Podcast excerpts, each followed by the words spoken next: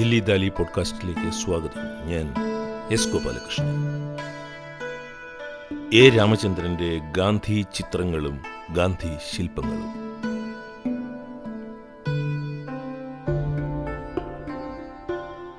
ചിത്രകാരനും ശില്പിയുമായിരുന്ന A രാമചന്ദ്രന്റെ നിര്യാണത്തെ തുടർന്ന് മാതൃഭൂമി ആഴ്ചപ്പതിപ്പ് പ്രസിദ്ധീകരിച്ച രക്തസുഷിരവും ശ്രാദ്ധവും എന്ന ലേഖനത്തിന്റെ ശബ്ദഭാഷ്യമാണ് ഈ പോഡ്കാസ്റ്റ്.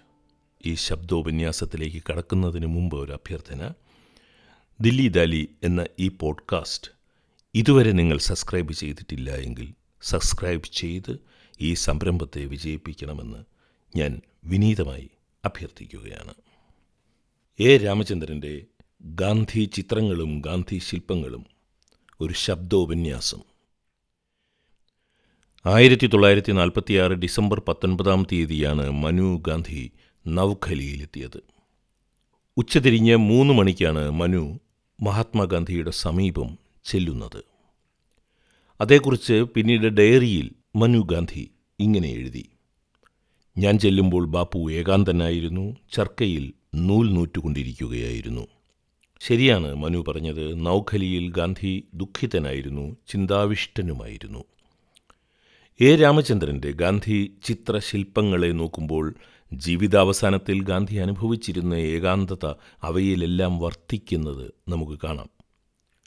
ആൾക്കൂട്ടത്തിനു നടുവിലും ഗാന്ധി അനുഭവിച്ചിരുന്ന ഏകാന്തതയെയാണ് എ. രാമചന്ദ്രൻ എന്ന കലാകാരൻ അദ്ദേഹത്തിന്റെ ജീവിതാവസാനത്തിൽ പിടികൂടിയത്. ഏതുതരം ഗാന്ധി ഏകാന്തതയെയാണ് എ. രാമചന്ദ്രൻ പിടികൂടിയത്? അത് ഒരു രാഷ്ട്രീയ നേതാവിന്റെയോ ഒരു മതപുരോഹിതന്റെയോ അനുഭൂതി മണ്ഡലമായിരുന്നില്ല. മറിച്ച് ഒരു ദാർശനികൻ ചിന്താധീനതയിൽ വ്യവഹരിക്കുന്ന മണ്ഡലമാണ് ഗാന്ധിയുടെ അവസാനകാല ഏകാന്തത ആ മണ്ഡലത്തിൽ ഗാന്ധി ശിക്ഷയും രക്ഷയും ഒരേ സമയം അനുഭവിച്ചിരുന്നു. നൗഖലിയിൽ മനു കണ്ട ഗാന്ധി ഏകാന്തത തന്നെയാണ് എ രാമചന്ദ്രൻ പിടികൂടിയ ഗാന്ധി ഏകാന്തതയും ഒരു ദാർശനികന് സുഹൃത്തുക്കളില്ല എന്ന് പറയാം. ശത്രുക്കളുമില്ല എന്ന് പറയാം. ലോകമാകമാനമുള്ള കുറേയധികം ആളുകൾ അയാളോട് ശത്രുത പുലർത്തിയാലും അയാൾക്ക് ആരോടും തിരിച്ച് ശത്രുത ഉണ്ടാകുന്നില്ല. എപ്പോഴും അനുയായികളുടെ മധ്യത്തിലാണെന്നാലും അയാൾക്ക് ആരോടും മിത്രത്വവും ഉണ്ടാകുന്നില്ല. ചിന്തയുടെ ഏകാന്ത മണ്ഡലമാണ് ഒരു ദാർശനികന്റെ ക്ഷേത്ര ബലം സ്വക്ഷേത്ര ബലം ആയിരത്തി തൊള്ളായിരത്തി നാൽപ്പതുകൾ കഴിഞ്ഞപ്പോഴേക്കും ഗാന്ധിയിലെ കുശാഗ്രബുദ്ധിയായ രാഷ്ട്രീയക്കാരൻ അസ്തമിച്ചിരുന്നു. അദ്ദേഹത്തിലെ രാമന് സത്യത്തിനായി വിഷചഷകമേന്തിയ സോക്രട്ടീസിന്റെ ഛായ കൈവന്നിരുന്നു. നൗഖലിയിൽ ചരിത്രം അഭിസംബോധന ചെയ്തത് കാൽവരിയിലെ കൽപ്പപാതപത്തെയായിരുന്നു എ. രാമചന്ദ്രനെ ആകർഷിച്ചത്. ആ ഏകാന്തതയായിരുന്നു. ദ ലോൺലി പിൽഗ്രിം എന്ന മനു ഗാന്ധിയുടെ പുസ്തകം നൗഖലിയിൽ ഗാന്ധി അനുഭവിച്ചിരുന്ന ഏകാന്തതയെക്കുറിച്ചാണ്. മനു ഗാന്ധി നേരിട്ട് കണ്ട അനുഭവിച്ച ഗാന്ധി ദിവസങ്ങളെക്കുറിച്ചാണ് അത്. രണ്ടായിരത്തി ഇരുപത്തി ഒന്നിൽ എ. രാമചന്ദ്രൻ നടത്തിയ ഗാന്ധി രേഖാചിത്രങ്ങളുടെ പ്രദർശനത്തിന് അദ്ദേഹം ഇട്ട പേര് Gandhi loneliness of the great എന്നായിരുന്നു. രണ്ടായിരത്തി ഇരുപത്തിയൊന്നിലെ രാമചന്ദ്രന് എൺപത്തിയാറ് വയസ്സായിരുന്നു. നൗഖലിയിൽ സത്യാന്വേഷണം നടത്തുമ്പോൾ ഗാന്ധിക്ക് എഴുപത്തിയേഴ് വയസ്സും. രണ്ടുപേരും മഹാഭാരതത്തിലെ ആദിപർവത്തിലെ യയാതിയെപ്പോലെ വാർദ്ധക്യം മകനുമായി വെച്ചുമാറാൻ തയ്യാറല്ലായിരുന്നു. രണ്ടുപേരും വാർദ്ധക്യത്തിൽ ഏകാന്തത അനുഭവിച്ചിരുന്നു. ആയിരത്തി തൊള്ളായിരത്തി എൺപത്തി ആറിലാണ് എ രാമചന്ദ്രൻ യയാതി എന്ന പ്രശസ്ത ചിത്രം പൂർത്തിയാക്കിയത് എന്നതും ആനുഷംഗികമായി ഞാനിവിടെ സൂചിപ്പിക്കുകയാണ്. ഗാന്ധിയുമായുള്ള എ രാമചന്ദ്രന്റെ കലാവിഷ്കാര ഇടപെടൽ ഗൗരവമായി തുടങ്ങിയത് ആയിരത്തി തൊള്ളായിരത്തി അറുപത്തി ഒൻപതിൽ Gandhi and the twenty twentieth century cult of violence എന്ന ചുമർ ചിത്രത്തിനായി ചെയ്ത രേഖാചിത്രങ്ങളോടെയാണ്. എന്നാൽ ആ ചിത്രത്തിൽ ചരിത്രമായിരുന്നു. ഹിംസയുടെയും അഹിംസയുടെയും ചരിത്രമായിരുന്നു എ രാമചന്ദ്രൻ വരയ്ക്കാൻ ശ്രമിച്ചത്. ഗാന്ധി അതിന്റെ ഒരു ആധാര ശ്രുതി മാത്രമായിരുന്നു. ഗാന്ധി ശതാബ്ദിയിൽ എ രാമചന്ദ്രൻ ചെയ്ത ഒരു ചുമർ ചിത്രമായിരുന്നു അത്. അതിനു മുൻപ് തന്നെ രാമചന്ദ്രനിൽ ഗാന്ധിയുടെ ഘടന പ്രവേശിച്ചിരുന്നു എന്ന് കാണാം. The structure of Gandhi. ശാന്തിനികേതനിലെ കലാഭാവനയിൽ പഠിക്കുന്ന കാലത്ത് കണ്ട നന്ദലാൽ ബോസിന്റെ ദണ്ഡിയാത്രയും എ രാമചന്ദ്രന്റെ ഗുരുവായിരുന്ന രാംകിങ്കർ ബൈജ് ചെയ്ത ഗാന്ധി ശില്പവുമായിരുന്നു അതിനുള്ള കാരണം. എന്നാൽ കലാചരിത്രകാരനായ ആർ ശിവകുമാറിനോട് സംസാരിക്കവേ ഒരിക്കൽ എ രാമചന്ദ്രൻ പറഞ്ഞിട്ടുണ്ട് തീക്ഷ്ണ യൗവനത്തിൽ തന്നെ ഗാന്ധിയാൽ താൻ പ്രേരിതനായതിനെക്കുറിച്ച്.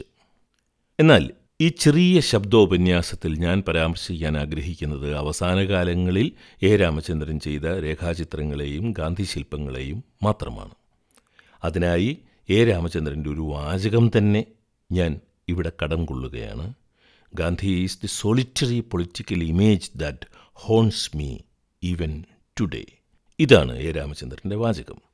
ഗാന്ധി എന്ന ഏകാഗിയായ രാഷ്ട്രീയ ഛായ എന്നെ ഇന്നും വേട്ടയാടുകയാണ്. ഒരിക്കൽ കൂടി ആ വാചകം ഞാൻ പറയാം. ഗാന്ധി എന്ന ഏകാഗിയായ രാഷ്ട്രീയ ഛായ എന്നെ ഇന്നും വേട്ടയാടുകയാണ്. വിശ്രുത ശില്പി അഗസ്റ്റേ റോഡാൻ ചെയ്ത ബെൽസാക്കിന്റെ ശില്പം നിങ്ങൾ കണ്ടിട്ടുണ്ടാകണം. നിരവധി പരീക്ഷണങ്ങൾ മാതൃകകൾ സാധ്യതകൾ തേടി തേടിയാണ് അവസാനം റോഡാൻ ഈ ശില്പത്തിൽ എത്തി നിന്നത്. മൈക്കൽ ആഞ്ചലോയുടെ ശില്പങ്ങൾക്ക് ശേഷം ലോകം കണ്ട ഏറ്റവും മഹത്തായ ശില്പമെന്ന് ചില നിരൂപകരെങ്കിലും പറഞ്ഞിട്ടുള്ള ഈ ശില്പത്തിൽ ബെൽസാക്കിന്റെ രൂപസാദൃശ്യത്തേക്കാൾ അദ്ദേഹത്തിന്റെ വ്യക്തിത്വമാണ് പ്രതിഫലിക്കുന്നത്. എ. രാമചന്ദ്രന്റെ അവസാനകാല ഗാന്ധിയിൽ നാം കാണുന്നത് മഹാത്മാവിൽ അവസാനകാലത്ത് ശാന്തമായി കാണപ്പെട്ട സാഗര ഗഭീരതയാണ് താൻ പഠിച്ച മൈക്കലാഞ്ചുലോയും മാനേയും രാംകിങ്കറും രേഖാരചനയിൽ ജീവിതത്തിൽ ഉടനീളം ചെയ്ത ഗൃഹപാഠങ്ങളും ഗാന്ധിയിലെ ഏകാഗ്രതയെ എത്തിപ്പിടിക്കാനായി എ. രാമചന്ദ്രനിൽ പ്രകാശമാനമാകുന്നത് നമുക്ക് കാണാൻ കഴിയുന്നു. അവസാനകാല ഗാന്ധിയുടേതായി എടുക്കപ്പെട്ട നിരവധി ഫോട്ടോകളിൽ ഒന്നിൽ പോലും ഗാന്ധിയുടെ മനസ്സ് അവസാനകാല ഗാന്ധിയുടെ മനസ്സ് എ. രാമചന്ദ്രനിലെ ചിത്രങ്ങളിലെ ഗാന്ധിയിലേതുപോലെ പ്രതിഫലിച്ചിട്ടില്ല. നൗഖലിയിലേക്ക് പാടവരമ്പിലൂടെ ഗാന്ധി നടക്കുമ്പോൾ അദ്ദേഹത്തിന്റെ വരവിൽ പ്രതിഷേധിച്ചവർ അവിടെ കുപ്പിച്ചില്ലുകൾ വിതറിയിരുന്നു. ഇതറിഞ്ഞ ഗാന്ധി പാദരക്ഷകൾ ഉപേക്ഷിക്കുകയായിരുന്നു. പാദരക്ഷകൾ ഉപേക്ഷിച്ച് നഗ്നപാതനായി നടക്കുവാൻ ഗാന്ധി തീരുമാനിക്കുകയായിരുന്നു. ഞാൻ ആദ്യമേ സൂചിപ്പിച്ചതുപോലെ ഗാന്ധി സ്വയം ശിക്ഷയും രക്ഷയും ആകുകയായിരുന്നു. നൗഖലിയിലേക്ക് നടക്കുന്ന ഗാന്ധിയുടെ പിന്നിൽ നിന്നുള്ള ഒരു ദൃശ്യം എ രാമചന്ദ്രൻ വരച്ചിരിക്കുന്നത് നോക്കൂ. ഗുരുശ്രേഷ്ഠനായ നന്ദലാൽ ബോസ് വരച്ച വടികുത്തി നടക്കുന്ന ഗാന്ധി അല്ല ഇത്. അഹിംസയുടെ വടി നൗഖലിയിൽ ഊന്നുവടിയായിരുന്നില്ലല്ലോ ഗാന്ധിക്ക്. എ രാമചന്ദ്രന്റെ ഗാന്ധിയുടെ ആ നടത്തത്തിലെ ഉണർവ് കണ്ടില്ലേ? തല നിവർത്തി മുഷ്ടി ചുരുട്ടി നഗ്നപാതനായി മനുഷ്യചരിത്രത്തിലെ അഹിംസയുടെ എല്ലാ അധ്യായങ്ങളും ഒരു കേന്ദ്രത്തിലേക്ക് ഏകോപിക്കപ്പെട്ട് ആ ശരീരത്തിൽ കരുത്തുറ്റ പേശികളായി പരിണമിച്ചതുപോലെ നമുക്ക് തോന്നും. ഗാന്ധിയുടെ മുഖം മാത്രമായുള്ള രേഖാചിത്രത്തിലെ ഭാവത്തെ നോക്കൂ. ആയിരത്തി തൊള്ളായിരത്തി അറുപത്തി ഒൻപതിൽ Gandhi and the twentieth century cult of violence വരച്ചപ്പോൾ ഗാന്ധിക്കൊപ്പം ബുദ്ധനെയും എ രാമചന്ദ്രനും വരയ്ക്കേണ്ടി വന്നിരുന്നു. എന്നാൽ രണ്ടായിരത്തി പത്തിലെ ഈ ചിത്രമായപ്പോഴേക്കും രാമചന്ദ്രന്റെ ഗാന്ധി ഏകാകി മാത്രമല്ല വേദനിക്കുന്നവനും ഗാഗുൽഥായിൽ മനുഷ്യപുത്രൻ ഈ പാനപാത്രം തിരിച്ചെടുക്കണമേ എന്ന് പ്രാർത്ഥിച്ചപ്പോഴുള്ള ഭാവത്തോടു കൂടിയവനും അതേസമയം തന്നെ ബൗദ്ധ പ്രശാന്തി നിഴലിക്കുന്നവനുമായി മാറിയിരിക്കുന്നു. എ രാമചന്ദ്രന്റെ ഈ ഗാന്ധി മുഖത്തിൽ. രണ്ടായിരത്തി പതിനാറിലെ രാമചന്ദ്രൻ ചെയ്ത മോന്യുമെന്റൽ ഗാന്ധി എന്ന വെങ്കല ശില്പത്തിൽ വെടിയേറ്റ ഗാന്ധിയെയാണ് നാം കാണുന്നത്. ജവഹർലാൽ നെഹ്റു നെഞ്ചിൽ ചൂടിയത് സുഗന്ധിയായ ഇരുത്തെടുത്ത പനിനീർപ്പൂവ് ആയിരുന്നെങ്കിൽ ഇവിടെ ഗാന്ധിയുടെ ജീവനെ ഇരുത്തെടുത്തുകൊണ്ട് വെടിയുണ്ട കടന്നുപോയ രക്തസുഷിരമാണ് എ രാമചന്ദ്രൻ ഉണ്ടാക്കിയിരിക്കുന്നത്. ഒരനശ്വര പുഷ്പം പോലെ എ രാമചന്ദ്രൻ ആ മുറിപ്പാടിനെ സ്വാംശീകരിക്കുകയായിരുന്നു. എ രാമചന്ദ്രൻ അവസാനമായി ചെയ്ത കലാസൃഷ്ടി മഹാത്മാവിന് ചെയ്ത ഒരു ശ്രാദ്ധം പോലെ എനിക്ക് തോന്നുന്നു. ദ മെസ്സേജ് ഓഫ് മഹാത്മാ എന്ന ശില്പമായിരുന്നു രണ്ടായിരത്തി ഇരുപത്തി മൂന്നിൽ എ. രാമചന്ദ്രൻ തന്റെ സർഗജീവിതത്തിന്റെ അവസാനം ചെയ്ത കലാസൃഷ്ടി. ആ സർഗജീവിതം അവസാനിക്കുമ്പോൾ എ. രാമചന്ദ്രൻ കലയ്ക്കും അപ്പുറത്തേക്ക് നോക്കുകയായിരുന്നു. എ. രാമചന്ദ്രന്റെ ഗാന്ധി ചിത്ര ശില്പങ്ങൾ ശബ്ദോപന്യാസം ഇവിടെ അവസാനിക്കുന്നു.